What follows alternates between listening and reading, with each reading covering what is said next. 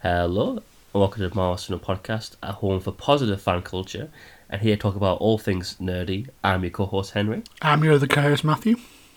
And this week on the show, we will be discussing Phase 4 of the Marvel Cinematic Universe. Woohoo. Uh, it's been a big one. It's I feel like it's kind of gone by quickly compared to the other phases.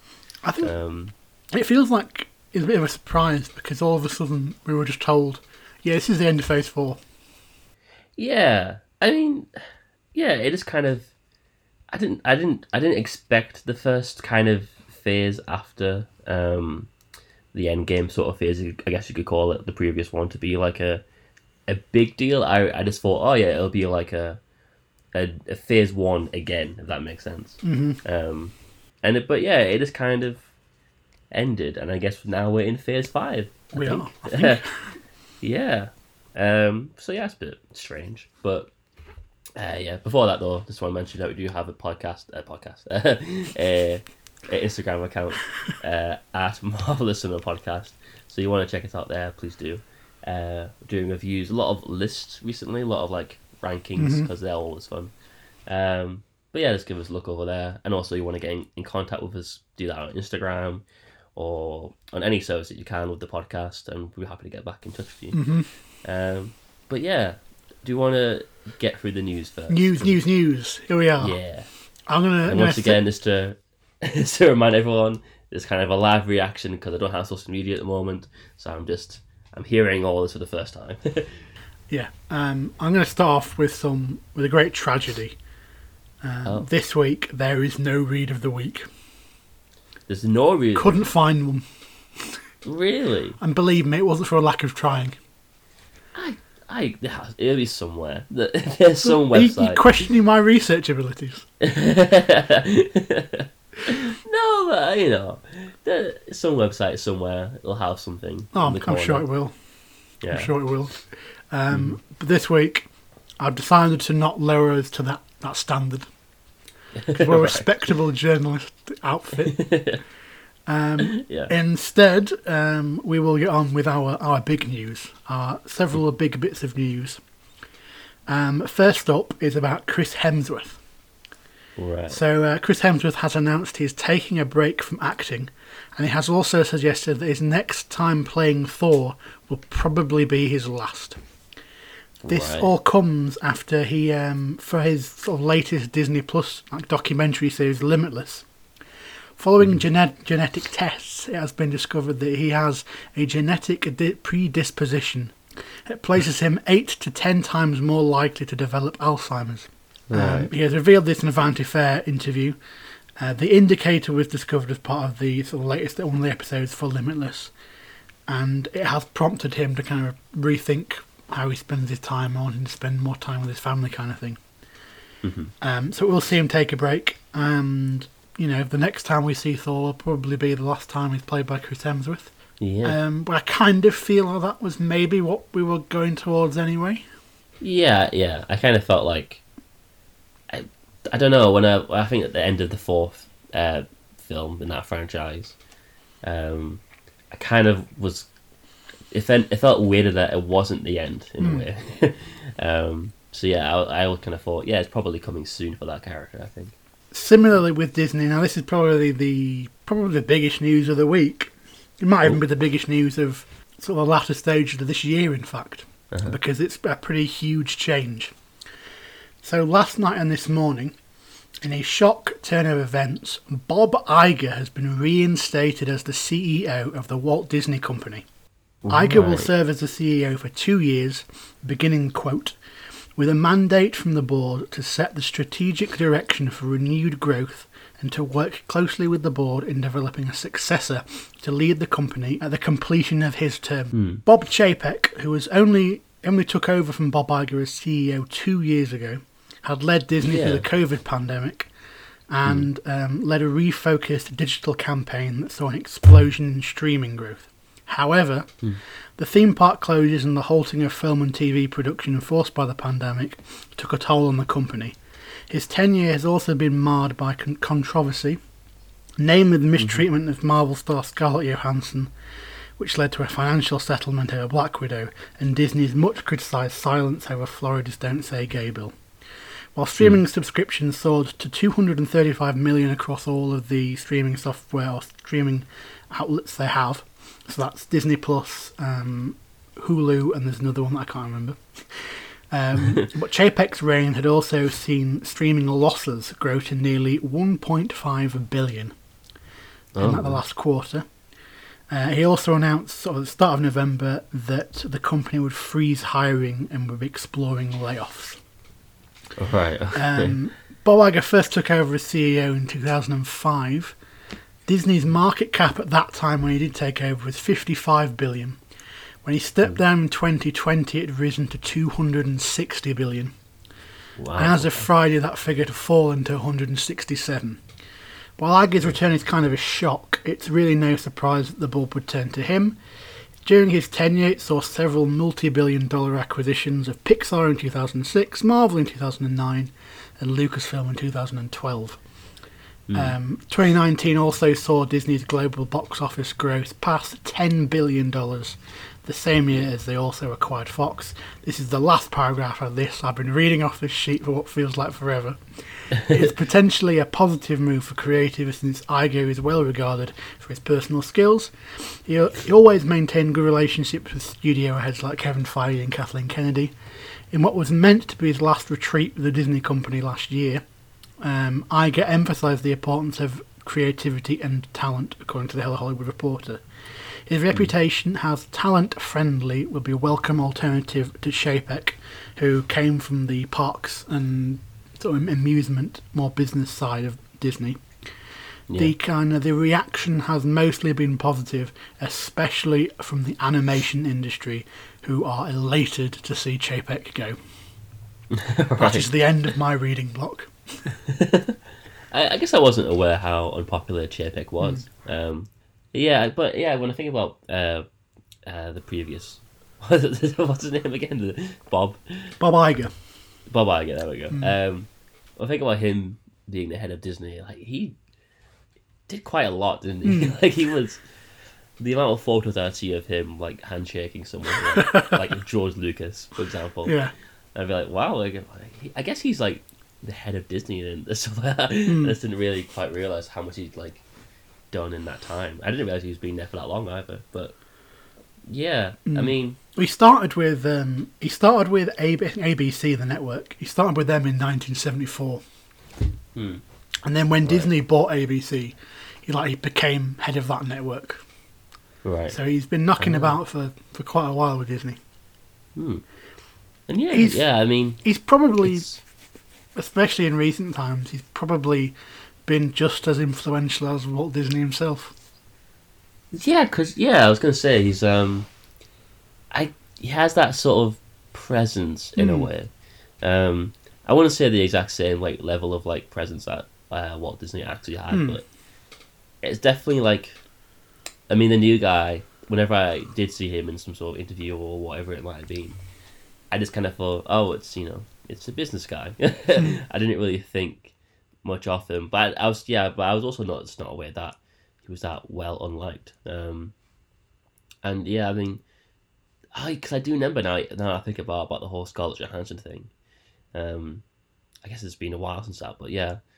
So I guess that yeah, I guess Hmm. I guess I'm happy that I, you know that we've moved on from him. It's yeah, it's difficult. Um, it's difficult to be happy like a Hmm. multi-million dollar, multi-billion dollar company changing leadership. Yeah, I'm like I guess I'm happy, but like I'm sure Disney will be fine either way. Hmm. Like it's Disney, I it'll self-sustain. Yeah, I think most of the backlash to Chapek was because he kind of pushed streaming so heavily, Mhm. and he there was that kind of that whole policy of kind of pushing animated films into streaming Right. and denying them that um, that initial cinematic release.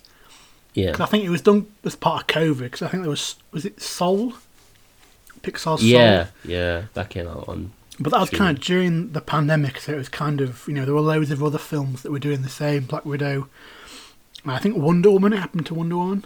Um, yep, yeah, And but then sort of as gradually as as more films were released, sort of back in the cinema, there wasn't that same progression for animation. I think the one that kind of brought people's attention to it was it was called Luca, Yeah. like an underwater one. hmm Um, that went straight to streaming. I think that was sort of the first point where people started saying, "Hang on a minute, you're kind of treating this as a lesser art form kind of thing." Yeah. And Luca definitely deserves Hmm. definitely did deserve that kind of bigger screen. Yeah. So for animation, it's certainly a, a big step in the right direction. Yeah. And you know, he's Bob Iger oversaw a lot of, of key progression for those kind of those three big studios: Pixar, Marvel, and Lucasfilm. Hmm. Um, and I certainly kind of, you know, that that does strike something for me. Again, it's multi-billion-dollar company. It's not Yeah. all going to be controlled by him, but it's kind of a bit of a reassuring hand, I suppose, bit of stability. Yeah. Um, so yeah, that's that. Um, there are more kind of uh, production company related bits of news this week. So the first of them is that um, Ben Affleck and Matt Damon have begun planning on an independent production company called Artists Equity. The plan is for the profits of the company to be shared with the project's actors and off-camera artisans. hmm Um, right. Well, that sounds good. kind of a big profile one. It'd be interesting to see how it actually pans out. Hmm. Um, When it, when you said it was those two names, I expected them to create a company that was called like some sort of Goodwill Hunting pun. Yeah. yeah, it wouldn't have, it wouldn't wouldn't have surprised at all. um, and elsewhere, the other, the other company is um, Jason Blum and James Wan are in talks Oh, to right. merge their companies, uh, Blumhouse and Atomic Monster, respectively, into a mega supplier of horror films. right. Okay. Um, That would be good. I Yeah. mean, I feel like almost every quite good or popular horror film recently has came from those two different houses. Yeah, it's it's kind of the thing where horror hasn't really had like a big powerhouse of a production behind it. Yeah. They've always been this kind of indie thing, and I suppose the thinking might be that if these are combined into a bigger, stronger um, production company with more of a presence, we might see more higher budget ones. Yeah. yeah, that'd be great. Yeah, definitely. Um, everybody's favourite producer, Walter Hamada, has signed a multi year production deal with Paramount Studios, who will be responsible for the development of several horror films for the studio. Right. Uh, again with horror. Um, meanwhile, back at Warner Brothers, uh, David Zaslav has said that James Gunn and Peter Safran are close to complete, completing a roadmap for the future of DC. Mm. Well, how long have they been in that role now? Is it I mean, a couple mean, of weeks. right? Okay, I was just wondering if it, it just got announced recently, or were they doing it for a while and it got announced recently? And, Like, Mm. if that makes sense. Well, I think I don't think James Gunn's properly left Marvel yet. yeah, yeah. Um, so I think it's only kind of become official in the last few weeks, and they're still working on it. It's quite nice in a way that James Gunn is kind of like this weird little bridge between the two companies. He is. It's like a kind of a happy little. We're actually friends. Why do you think we hate each other? Yeah, like this this worker who's just happy making stories and he Mm. just goes between two different, apparently opposing studios. Yeah. Um, I think I'm really excited to see what he does. I think I'm glad that there's somebody there with him. yeah, yeah. Um, but yeah, I'm, I'm very interested to see what they've got. He did tweet um, a picture of I think it's Mister something or other. I can't remember the name. it was uh, well, basically I did all I had all my news sources ready for this episode, but all of a sudden I lost them on my phone. So that Oh. was part of the bulk, but now I can't find it now. Um, right. but yeah, um, that's pretty interesting. Um, Mhm. Elsewhere, Indiana Jones 5, we've got more details. We've yes, had I, some- did, I, did, I think yeah. I saw the title of this article. Yeah, we've uh, we've got some pictures, we've got some photos of Indiana Jones. Good old Harrison Right. Ford looking good. yeah. Um, we got a picture of um, Boyd Holbrook. I think I've got that name wrong. um, Logan Villain. He's also in the Sandman. oh yeah. Um, yeah. picture of him on a motorcycle, questionable haircut and a nice thick mustache. Um, and then we also got a picture of Mads Mikkelsen looking, looking like a Nazi. Basically, that's the best way I can describe it. that sort of look. yeah. Um, we also got sort of a few details about the plot. It's supposed to be set in 1969, and we'll see Indy facing Nazis during the era of the space race. Jez Butterworth Right. says the simple fact is that the moon landing program was run by a bunch of ex Nazis. How ex they are is the question. Right. Okay. That's a that's a concept, isn't it? So yeah, that's, that's kind of that's what we've got. Um, I Yeah. did also see something that said that there's going to be a sequence where they de-age Harrison Ford. Yeah, I think we, I think because of the behind the scenes kind of photos, we all kind of assumed that because there's a lot of um, him walking around in the outfit with dots on his face. Hmm. Um, so yeah, I'm thinking of yeah. I don't know how. I, I think there's a bit of uh, uh, rumors around it might be like for half the film he's de-aged, or it might just be for a flashback. Okay. But um, I'm hoping it's more of a flashback than the half the film Hmm. thing. The thing I saw was Um, kind of just for it just said the opening sequence, right. Okay. so yeah. it'll be it's left to see whether how much of him they are actually going to de-age him for. Yeah. Um, I think if the technology looks good, then fine. But I think they're better off, you know, seeing India as it is now. Hmm. And there was also a Yeah. quote that said um, one of the main reasons Harrison Ford wanted to do it was because he wanted to kind of see where this character's story ended, hmm which Yeah. is a loaded quote Yeah. that can be analysed. hmm Is he gonna die? Yeah, basically, that's that's what the next few months are going to be filled with. Yeah. I'm so. I mean, I think I heard that there might be a trailer. Co- I think from you actually that might be a trailer. Probably you. It was me, I think. I think we mentioned it last week. Yeah. It's gonna come at least like within the month or something like that. Yeah. Um, very excited to see what's going on here. I think with James Mangold behind the camera as well. Definitely looking forward to seeing what we've got. Yeah. Um, kind of tangent off um, Indiana Jones. Uh, it's quite kind of, kind of little nice story. This one.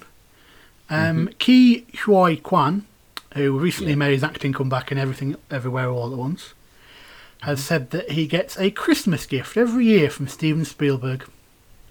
Oh. Spielberg directed him in Indiana Jones and the Temple of Doom when he was a child actor, and Kwan said that every time I needed help, he's always there. Oh. That's nice. nice.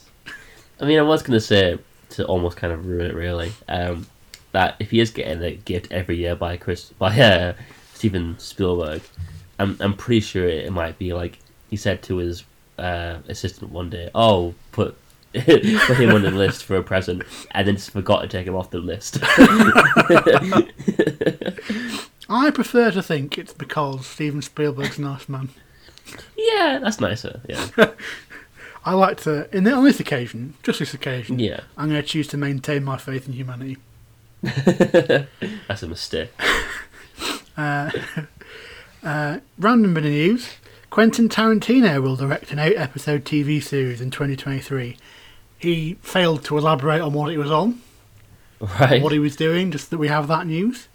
Um, Could I've be ma- Star Trek. I've managed to justify this staying in here by saying in the same interview, he also said that he thinks Once Upon a Time in Hollywood is the best movie he's ever made. Oh, okay. I Didn't expect him to say that. yeah. I mean, for me, it's it, it's up there. I did quite like it a bit. Um, Mm. But yeah, I don't know. I don't know if it's my favorite. I think it's up there. Um, Mm. He's got a lot to pick he- from. Yeah, isn't his his next film the the finale? It's the tenth film? one, yeah. Yeah.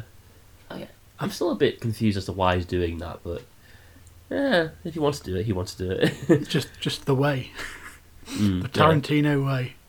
Yeah. Um, what else have we got? So, um, Sony. Oh, Sony. Sony, Sony, Sony. Sony is set to expand their Spider-Man universe. They have reached a deal with Amazon Prime Video and MGM Plus for the release of a series based around the character of Silk. It will be titled Silk Spider Society. Phil Lord and Chris Miller, the minds credited with the success of Into the Spider Verse, will exec produce this and other Spider Man TV spin offs. Angela Kang will serve as showrunner. Most, uh, she is uh, perhaps most well known for serving in that same position on the last three seasons of The Walking Dead. Right. Okay. Um, the thing that fills my heart with terror is the line and other Spider-Man TV spin-offs. Yeah, that's the whole thing, isn't it, with Yeah. Sony? The the endless list of things they might make that terrify you. Um, They're still doing that wrestler one. Oh yeah, I mean, I guess they are because they haven't announced and not cancelled it yet. um, yeah, I don't get it with Sony. I I, I always thought if um if they because Venom that franchise, despite not being great like as a quality sort of movie franchise, it does make money from what I gather. Mhm. And I thought they'd be satisfied with their franchise and then Marvel doing their own thing with Spider Man, which in turn makes them money. Um, I kind of assume that they'd be they'd be good with that and they'd be like satisfied, but they're still doing the same thing they've been doing since 2012, I guess. Yeah. which is just always talking about spin-offs and sequels and of the weirdest characters. Um, I feel like I've always heard about like the Aunt May spin-off, for example, since I was like 11 or something like that. Um, there's always something going on, and- I don't like it. Yeah, it's um, strange times. yeah. Just strange times. Um, well, we've got a few other pieces of news. I'll end with a slightly happy one, even though it's not a massive bit of news. But we have also found out this week that the budget for Fast 10 has ballooned to $340 million. That's a lot. That's a lot of money. Um, is it because the director left about a day into the produ- production? Maybe. I don't know. I mean, it seems like every every day they've got a new cast member. this is turning into um, a real, a real, a real worrisome project. I think. Yeah, it's a lot of money. Um, yeah. I think if it wasn't a franchise that has had a generally good track record in the box office, hmm uh, is 10 meant to be the last one, or is it like a two-parter? I think it's a two-parter. It's Oh. a ten part one. So there's another 340 million to go, there? Yeah. yeah. Um, so yeah, that's that. That last bit of news. Um, Millie Gibson has been cast as Ruby Sunday, the Doctor's new companion in the next series of Doctor Who. Yep. I I was um I was watching Children of E when they announced that. Oh, I see. but but I was like, I was really excited for it and like kind of like waiting for it. And I, I swear, like I looked at my phone for like two minutes, and I looked back up, and I was like, oh, okay, this still this hasn't happened, and we're still doing other things with the, the show. And then I look back at my phone like ten minutes later, and it's been announced, and there's a clip of her talking, and I'm like. So for that two minutes while I was looking at the screen, it happened, and I somehow didn't notice. I don't know how that happened because the TV was so loud. I must have heard at least like because they played the theme tune for a bit, and I don't know how I didn't clock on that it was happening right now. So I somehow was watching it but missed it, but got notified when it happened. I guess. um, but yeah, anyway, I'm excited for that. Yeah, that's a really good. I think once he came on the, so did like an interview both on that TV show and also with with the actor playing the Doctor, Mhm. just for YouTube, I guess. Um, and yeah, they've they've got really good chemistry, and I'm I'm ex- excited to see just what the new season is really. Yeah. Just overall.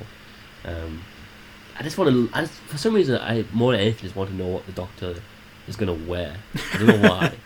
Because I think that actor is just like a, a style icon, I guess. Yeah, he Um, could pull off anything. Yeah, so I'm wondering like like what would he go for in the dressing room, you know? Do, and I feel like does the actor have a say? I think so, because from what I gathered, Matt Smith kind of made his costume Yeah. by I think he came in with a lot of requests for like you want at least a tweed jacket and all that, Hmm. and the board hire just sort of happened on the day I think. But yeah, I think they do have some sort of say, and I just feel like as well with an actor uh, like this the new one, I just I, I just yeah he's like that sort of guy who will have a lot of say on the costume. Yeah. Um, because I think yeah, I saw an interview with him as well on like some sort of red carpet, and he's a he's an he's a guy who very rarely wears a shirt. Um, he's like, he's the type of guy that wears a jacket but no shirt sort of thing. Um, and I'm wondering if the doctor's for, this, for the next like couple of years just not going to wear a shirt. A completely shirtless doctor. Yeah, might be. Might Why be. not? It's not been done before. Go for it. Yeah. Yeah, I'm very excited. Yeah. that does bring to an end the news. Oh, okay. okay. Um, so, main topic, and I feel like I've accidentally stolen the segue again. I stole it last week, and I found myself in a position moving us into alright. it again. We're both co-hosts. We're doing the same job, really. We can. We're fighting. yeah. We're fighting every week. Yeah. Um, Um, so yeah, phase four. phase four. It's it's only been going. Cause I'm looking at like the entries into the phase four like now, Yeah. and it's looking at the release dates. It's only been for two years. Hmm. This whole phase. Um, I think that's not that's not usually the case, is it? Because it's phase one's like 2008, 2012. hmm Phase two was like 2013, 2015. And then phase three is like 2016 to like 2020, 2019. Um, I think 2019 because that ended Yeah. with No Way Home. I think, didn't it? right, yeah. So, yeah, it's kind of strange that this one is basically takes over the course of over it, like just over a year, I Mm. guess. Um, but has some in some ways more films than the other theatres and TV shows. It does. um, which is crazy. And I think, as well, I just want to hear what your general opinion on this phase has been. Do you feel like it's been consistently good or a bit up and down? I feel it's been definitely the most varied, and I don't necessarily mean that in terms of quality, um, because I think it can be hard to assess sort of general quality across not just so many projects, but so many projects that are really quite different. I think it's the hmm. most different, or most, I don't know, the most varied in terms of what they've been going for, who's been behind the camera, and who who they've they've also targeted the content at. Yeah. And I think that's probably one of the, one of the key projects in that they've certainly cast the net a lot wider. They've introduced several new characters, and I think the comparisons between Phase Four and Phase One are kind of inevitable. Yeah. Um, and I think that we'll probably talk a, talk a bit more about that comparison later. Um, but on the whole, I have to say that I I think I've I've really enjoyed it. I think the TV element has been something that, yes, I think the last few TV entries have maybe not been as strong as they were at the start, but I Mm. think those kind of first three TV entries for me Yeah. they offered something that I think the MCU not necessarily lacked, but I think they gave it something that just helped helped provide Phase Four some appeal, if you know what I mean. I think Yeah. once we're in Phase Four and going into Phase Five, that transition will be smoother. But I think there was definitely a big question of after Endgame, where is this universe going? Mm-hmm. And I think personally, I know there are many, many feelings across the board on Phase 4. But I think for me, I think they've handled that excellently. I think they've balanced the idea of introducing a new slate of characters and introducing kind of the groundwork for where the next few phases are going to head.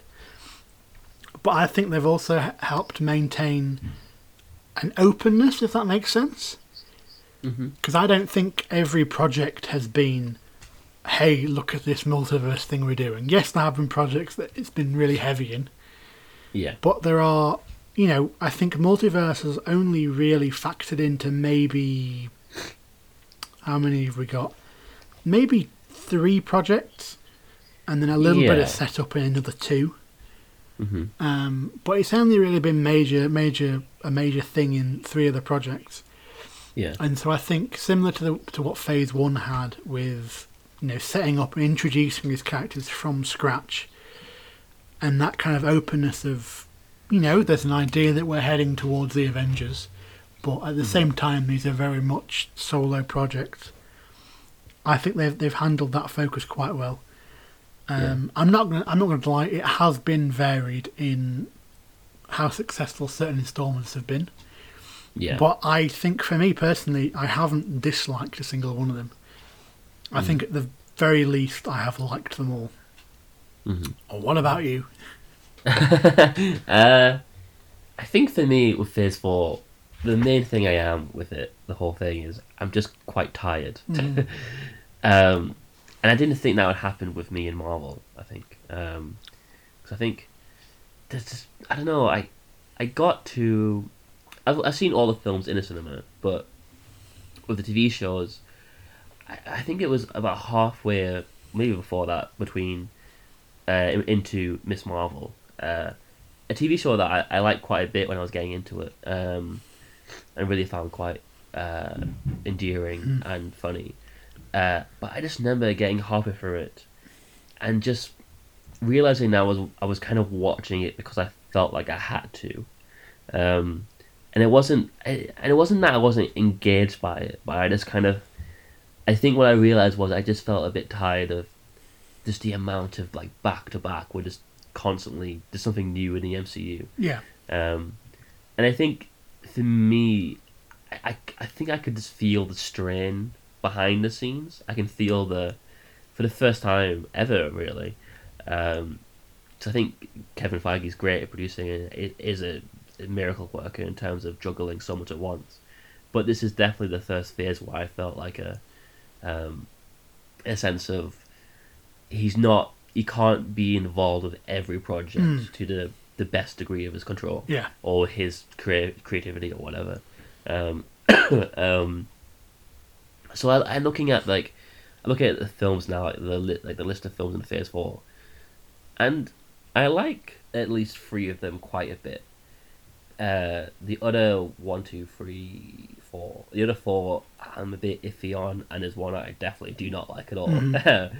um, so it's it's a bit of it's kind of the first phase I would feel where there's more to for me at least to to not quite love or even like. I'm quite I'm kind of just a bit lukewarm on quite a lot of Phase Four really. Okay. Um, and I think yeah, I think for me it's it's not like there's anything wrong with the characters. It's not like there's anything particularly wrong with the writing. Even it's it's just a case of it's just so much.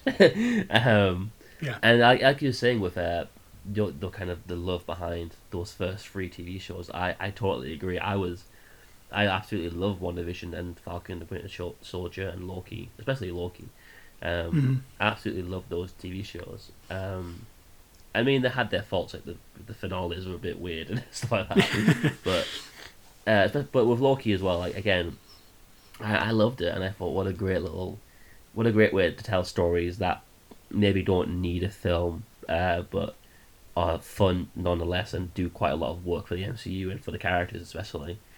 Um, but then going from that to Hawkeye and then Moon Knight and then with Miss- Ms. Marvel, uh, and I haven't actually gotten around to watching She Hulk because, like I said, I just felt like I needed to like, kind of recharge, I guess. Mhm. Um, because I, I will get round to it, I know I will, but I want to watch it because I want to watch it. Yeah. Um, and I think for some reason this Ms. Marvel was kind of the, the last, the last like step for me where I was like, I'm, I'm, I kind of wish that there was maybe free TV shows and free movies. uh, maybe that's the formula going forward if we're doing TV shows Mhm. still. Because I just feel like is it it's, it's one, two, three, four, five. Okay, one, two, three, four, five, six, seven films. I think Mhm. if I'm doing that right. And then one, two, three, four, five, six, seven, eight TV shows, um, including What If. Um, uh, so yeah, I just, I don't know. I don't know. I don't even know what I would say is necessarily putting me off at the moment. Mhm. Um, but like I said, it's. Do you? I mean, do you at all feel any like similar sort of? I don't know, like a. I wish I had more time to really like digest this new film or something like that. I guess so. I think the overlap that some of the shows have had with the films hasn't helped. Mm-hmm. I think Yeah. the big two you kind of think of with this are certainly Hawkeye and Spider Man. Definitely, yeah. Um, it's like that Spider Man premiered between the penultimate and final episodes of Hawkeye, which I don't think did Hawkeye many favours. no. Um, and I think the same happened with Moon Knight and Doctor Strange. Yeah, yeah. Either that yeah. or it was only a couple of weeks after. hmm Um, I suppose She Hulk as well only finished about a week, maybe two weeks before Black Panther did uh, premiered. I Yeah. mean, so yeah, I think I see that and see how there would maybe benefit from more of a gap between projects.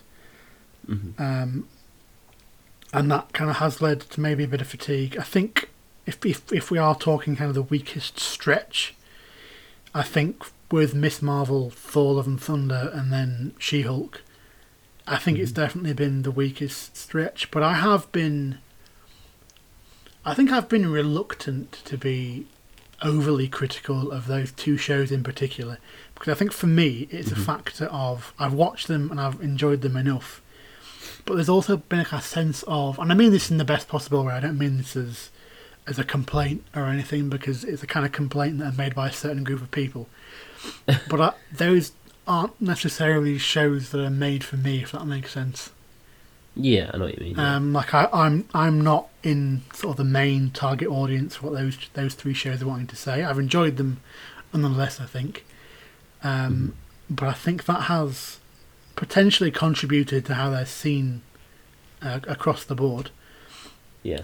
Um, but I, I do think, I think I, I, I agree with what you said about sort of the presence of Kevin Feige.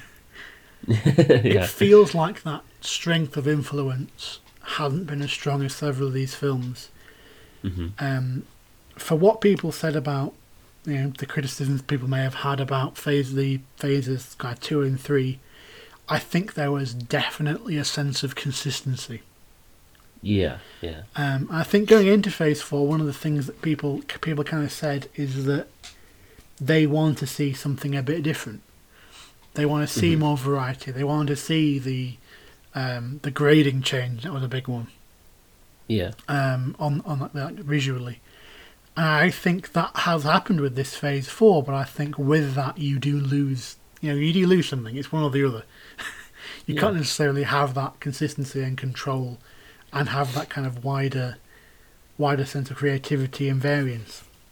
Yeah, yeah. Um, that being said, I think, yeah, just to kind of reiterate what I said before, I think overall, I think it's felt like a bit of an experiment.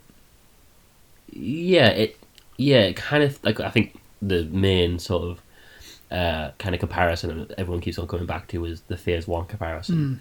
Um and you know, Phase One is not perfect. Uh it, it is a bit scattered in some ways. Yeah. Um so maybe this is I don't know, maybe it's kind of a similar thing going on now. I just think I'd rather have this scattered sort of creativity going on than this sort of scattered creativity where there's not enough Mm, like time to really do all of this. If that makes sense. Uh, yeah, it, it's just yeah, like I'm saying, like, it's insane that Phase Four again. Like it's it's been one year, a little over a, a year, but it's had the most projects in it.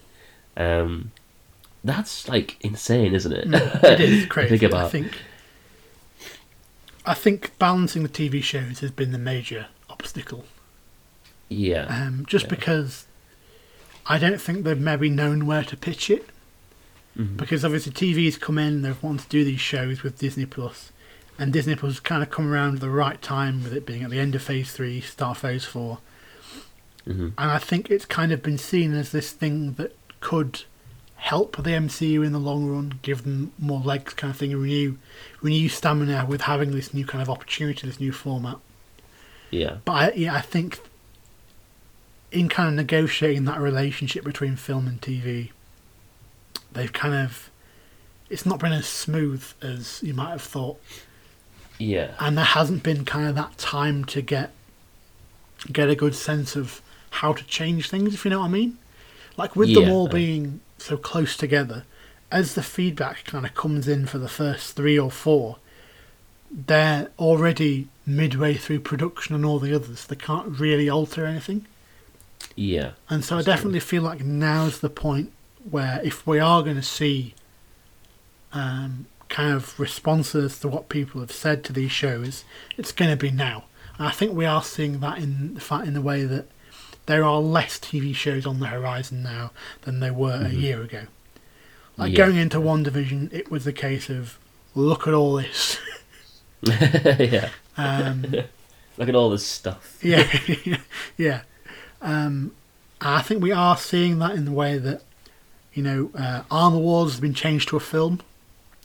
Yeah, it did. Um, I personally think that's a good decision because I think Rhodes should have that film platform. Yeah. I've always thought this. Yeah, I always thought it got a bit underused, really, Mm. by the MCU.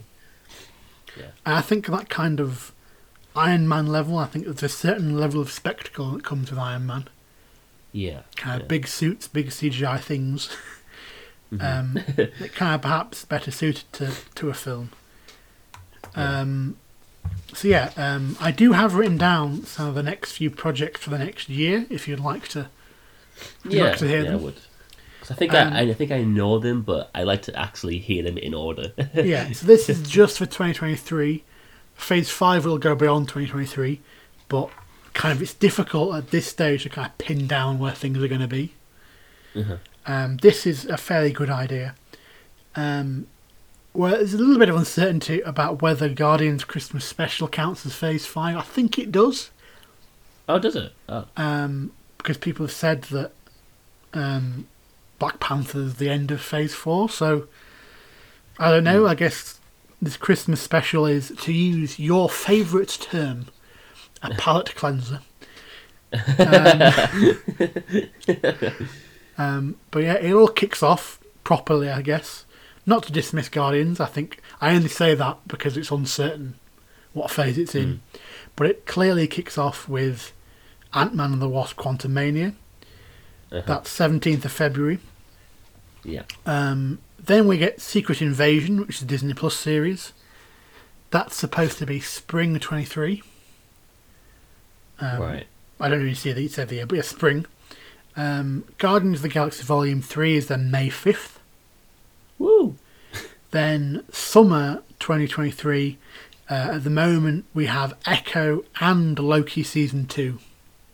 All right. Are they Um, both TV shows? both TV shows, and sort of Yeah. in between them is The Marvels, which is July 28th. Right. Um, moving on from that, the only thing that we kind of have any solid indicator of where it's going to be placed is Ironheart. Uh-huh. Again, in the, in the Disney Plus series, that's supposed to be fall. And then there is a bit of a more of a question mark over Agatha Coven of Chaos, which again is a Disney Plus series. Some places say fall 23, some people say early 24. Right. I'm guessing if that is there, it'll probably be 2024. Right. I yeah. don't think I I very rarely seen fall 2023 slash 2024 and it end up being in the earlier year. yeah. Never. it's never been in the earlier of the two. Um, but yeah, that is so that will be including Agatha Coven of Chaos. That is one, two, three, four, five, six, seven, eight next year, Hmm. which I think is less than 2022. Yeah. 2022 has been even- one, two, three, four, five, six, seven. So no, it's pretty much the same. Right. Okay. Um, so we're continuing the the trend. whereas there was nine in 2021. But that was partly because of COVID. Yeah. Kind of a lot of things ready to go. I guess Hmm. in some ways. Yeah. So we're kind of based on what I've kind of just read off, and based on what we've seen from Phase Four. What are you thinking? um, I guess I'm a bit worried, honestly. Mhm. Um, not because I don't trust uh, Kevin or the studio or that the directors and writers in control of their own their own corners of the universe uh, will do a good job. It's it's more just I'm wor- worried in the sense that I don't know if if anything can be its best self if it's if it's only getting two percent of the you know it's getting two percent concentration because the other ten percent goes to Loki and the other twenty percent goes to you know yeah, uh, the next the bigger the Guardians film for example and it's um I think as well when I just think about the, the workers in, involved the the visual effects artists for Mhm. example or or the camera people or anyone I just I I just kind of worry that um they're really just it's, it's a lot of work Yeah. and and when you have that much work stacked together you, you can't put your best work into everything uh, which means that by nature of having this many this much stuff, you kind of have to accept that you're going to get some not great work at some point. Um, Mhm. And you just, I would, I, for me personally, I, I get that Marvel is a massive, massive universe of different things, and you got street level heroes, and you got multiverse shenanigans, and you got all sorts to explore. But I, I just would, I would rather have like, I honestly, I think they kind of nailed it into like in phase two, beginning phase 3 Mhm. Where it's, I think it was like two films a year, and I think that's for me that's fine. Two films a year.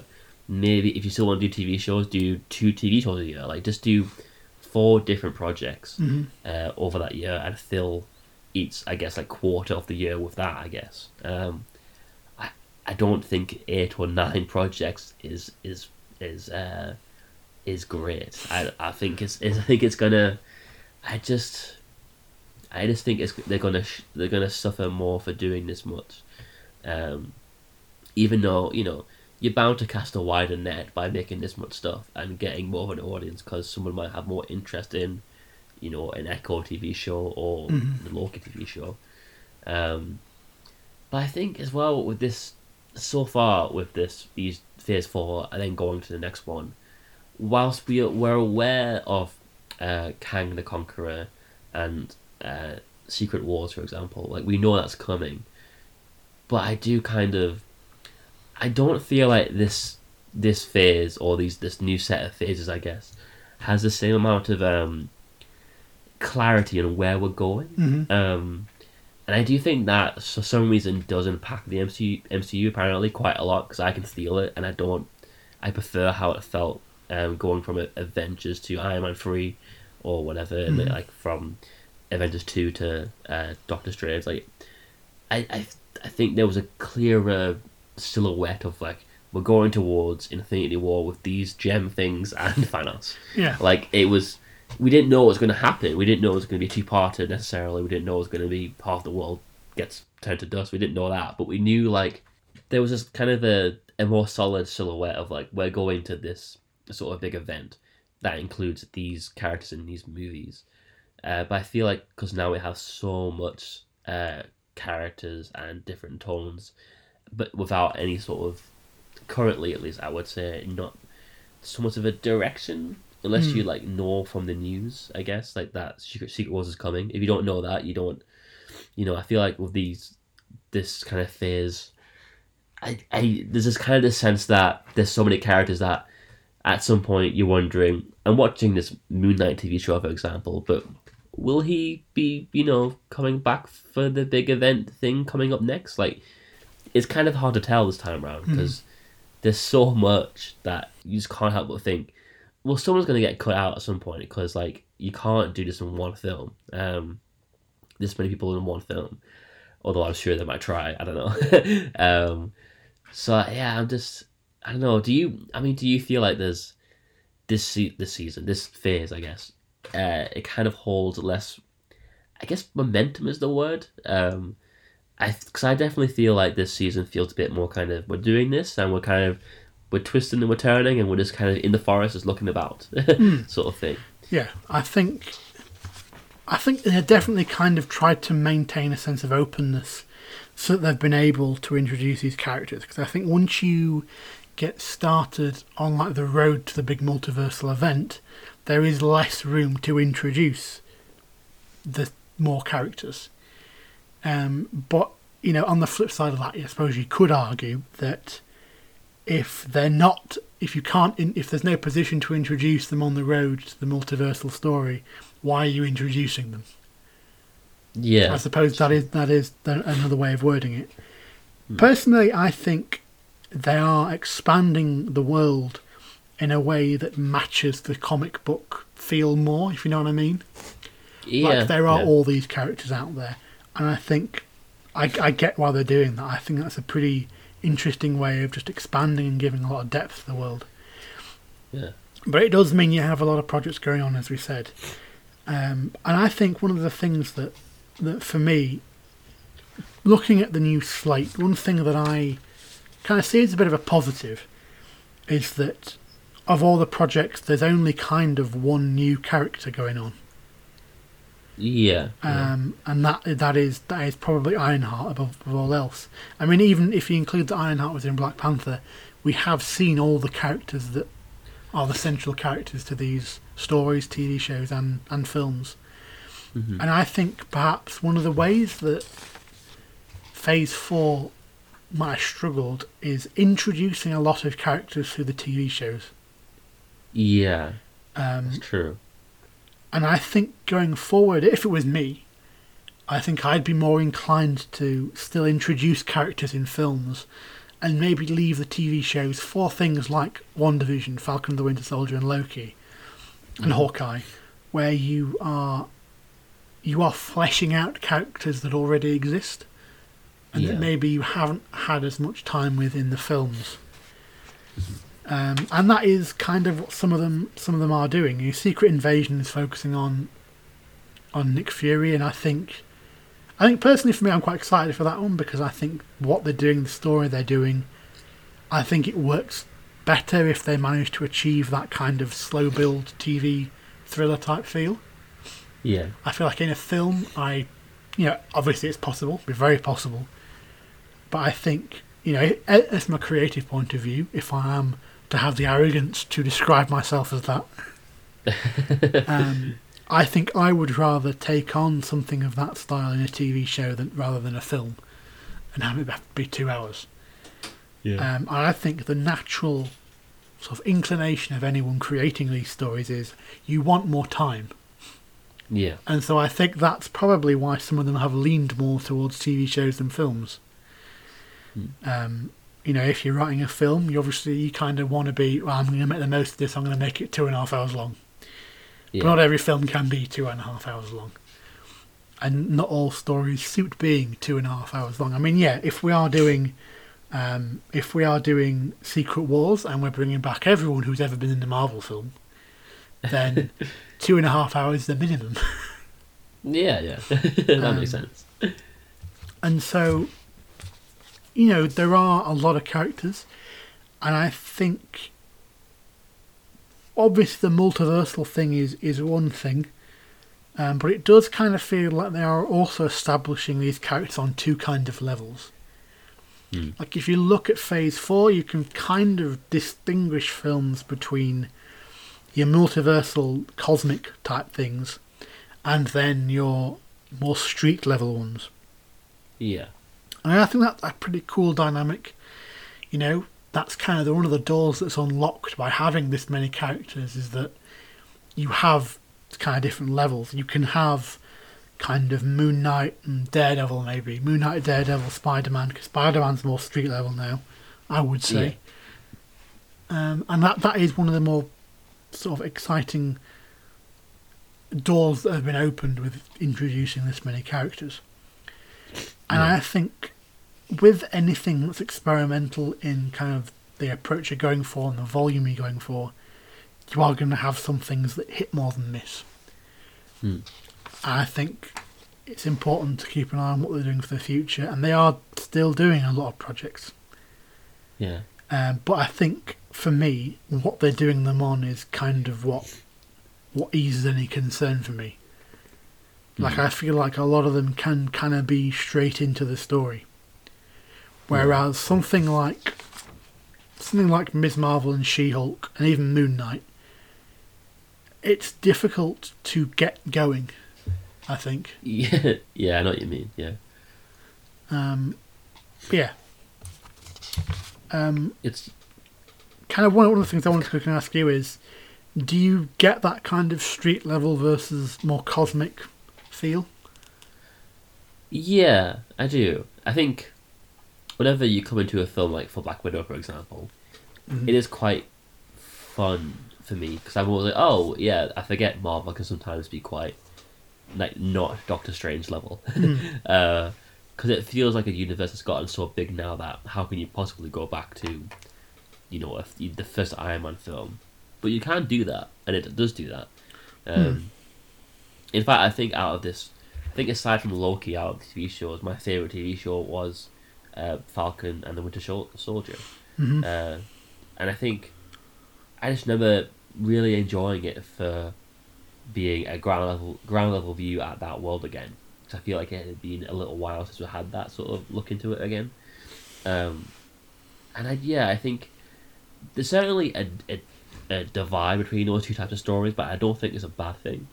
Um, I do get though, and I have had experiences with audiences and people that I went to see films with in the Marvel universe recently, hmm where if we're seeing, for example, uh, Black Widow or even Black Panther, which isn't about the multiverse or whatever, there's kind of this air of I, I liked it, but um, it didn't feel important to the overall thing, which I I guess you know is a thing with Marvel now because hmm you know it's there's differing levels of, importance now. You just because that's inherent to this many films happening at once, and even in the earlier phases, you know, Ant Man's, you know, it's a film in that canon, but at the same time, it's not, you know, it's not a big hint towards Infinity War really, aside Hmm. from the character of Ant Man's there.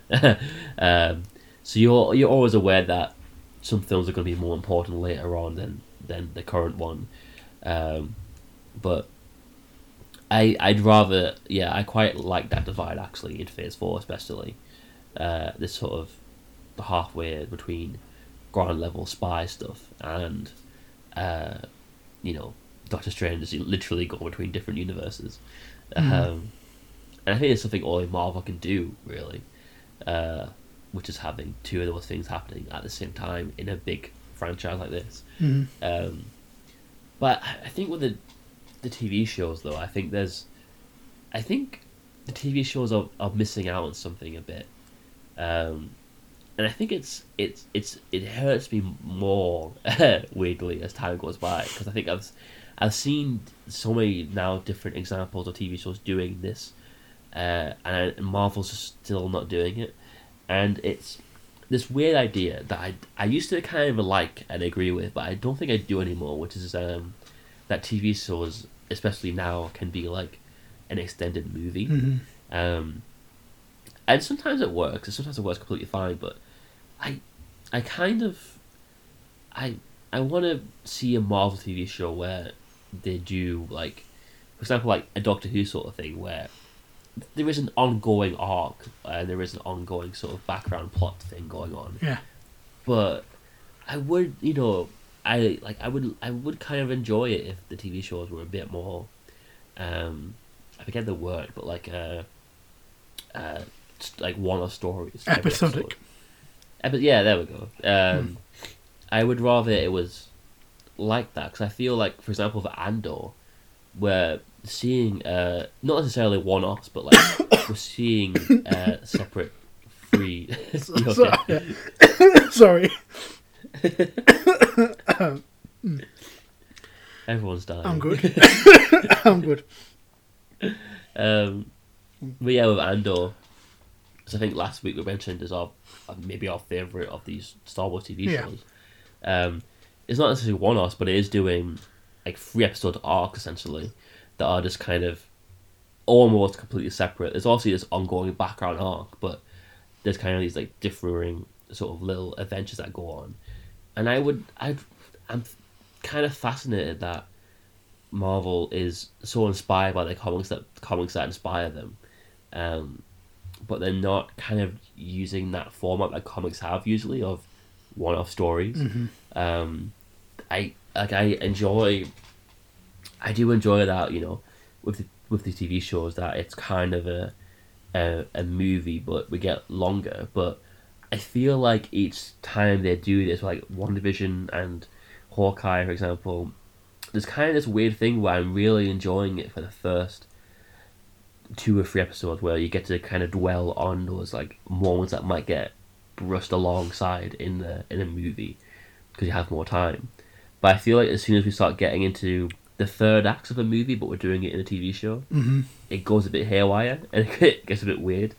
Um, and I think this this is something that isn't working hundred percent about doing this whole movie esque TV shows where the first act is the is the first two episodes, for example. Um, hmm I would kind of, yeah, I would much much rather if these TV shows, at least for more often than not, would try doing like little one-off sort of stories, I guess. Yeah. Um, and it is because I I just yeah, there's just something a bit weird about the structure, and I think that's what's kind of been plaguing a lot of TV shows in terms of that sort of finale thing, that finale issue that they have.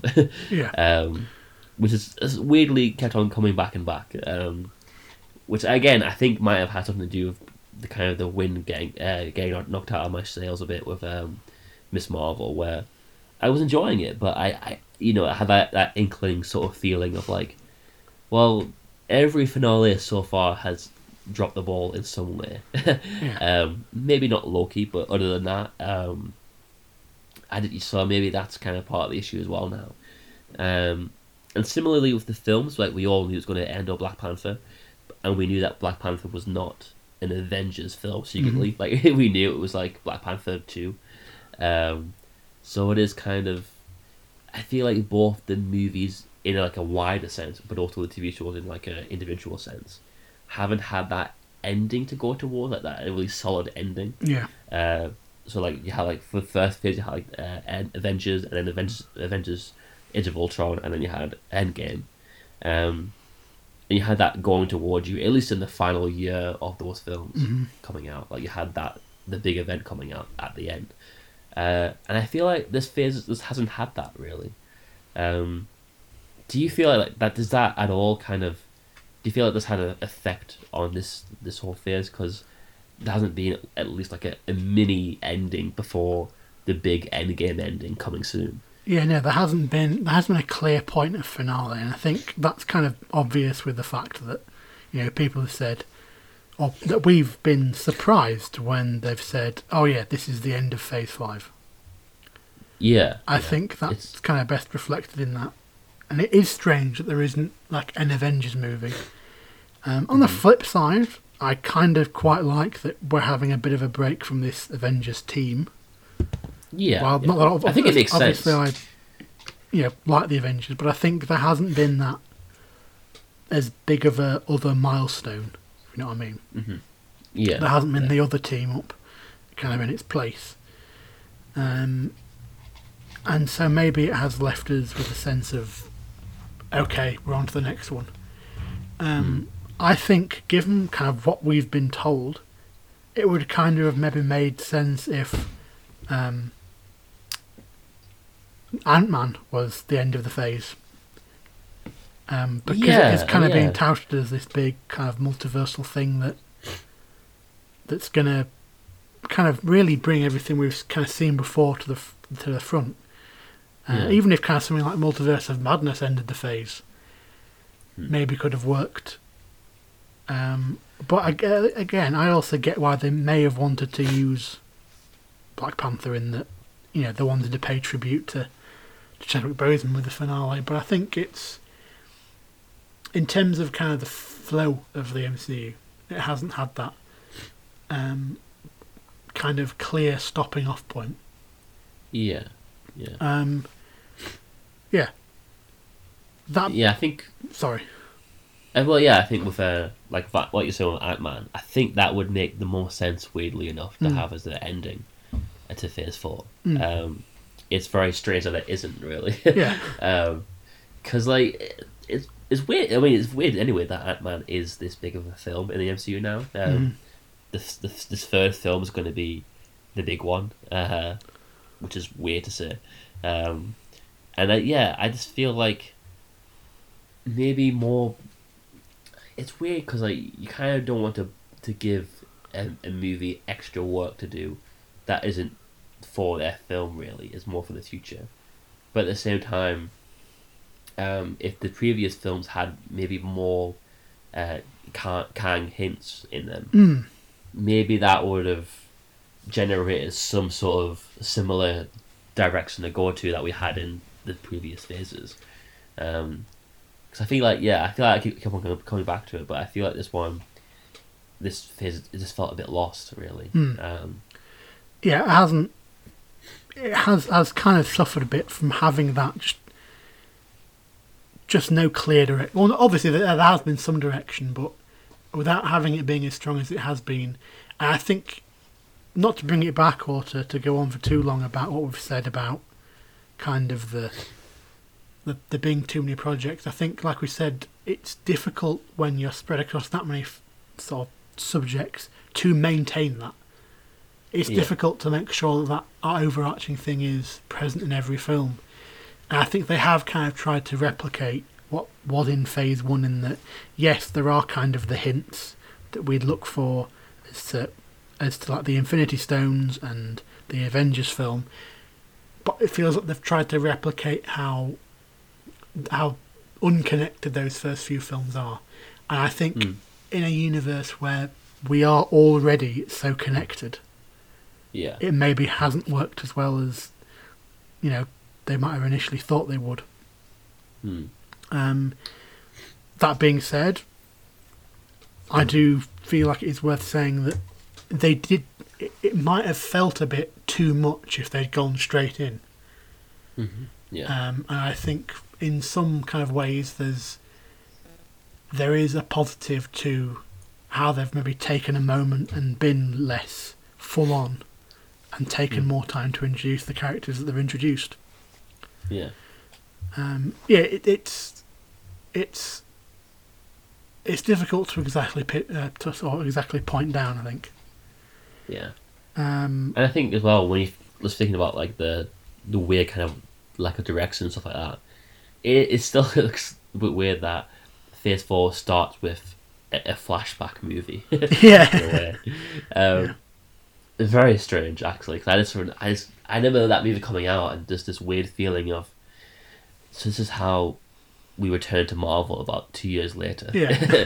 is a, a flashback movie about Black Widow. um, it is yeah. I think that kind of set the tone of like it's a bit lost. It's doing some good stuff, but like it's a bit lost.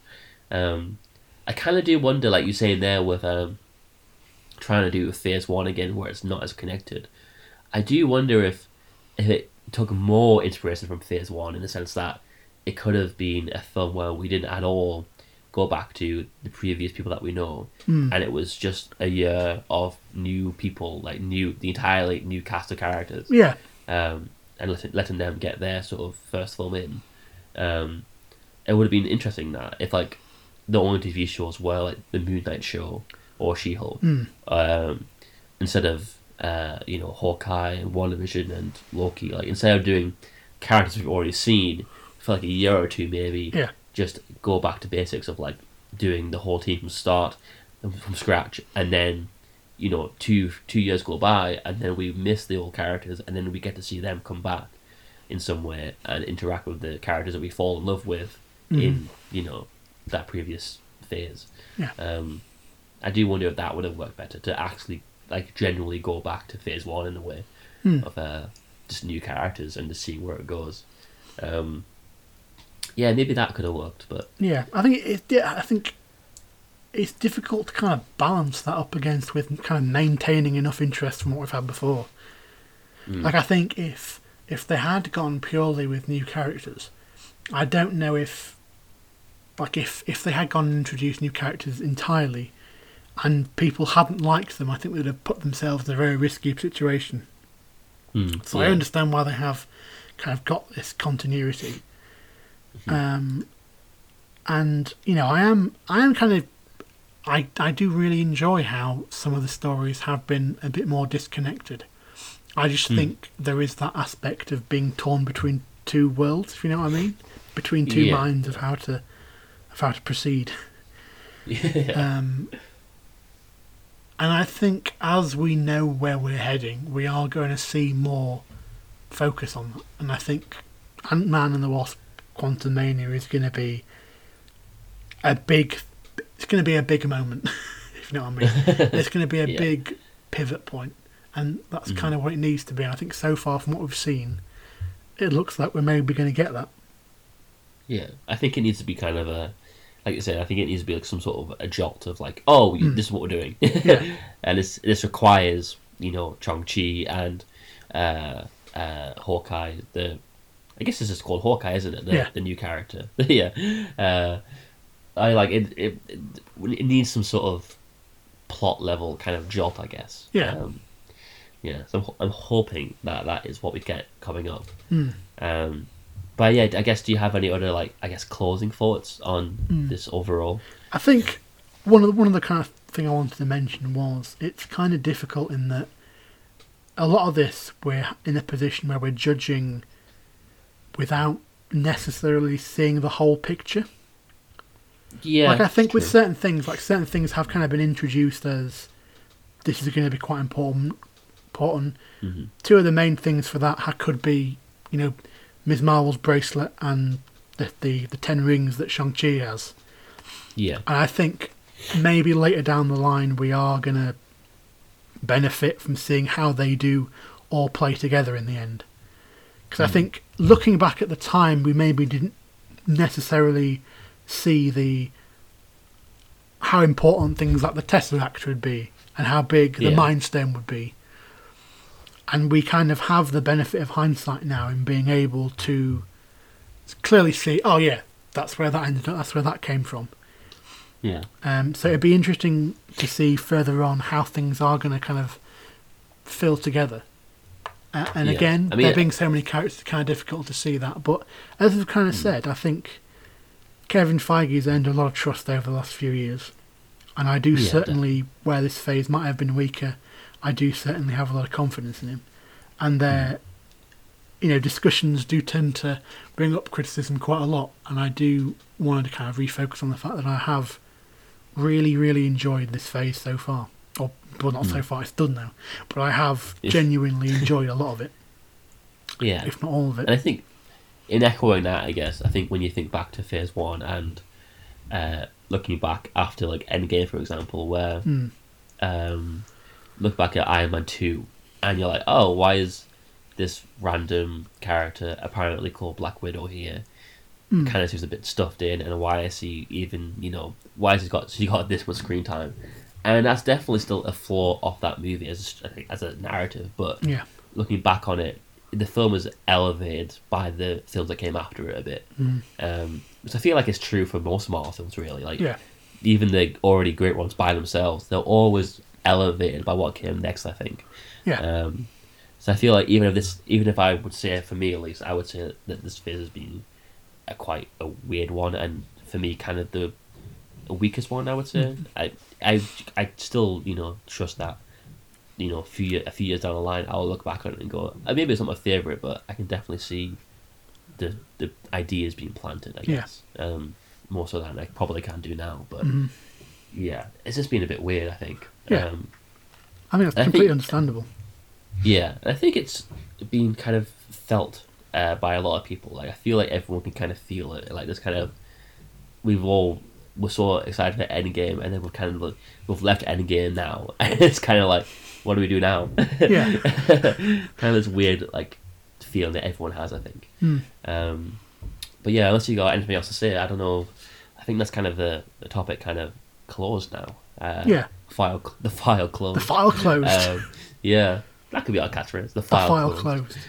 Um, If we were doing like an so- X Files type thing, yeah, yeah, uh, yeah. So I mean, if, if, you want that to be our slogan from now on, give us give us the message and we'll let we'll you. complete a poll.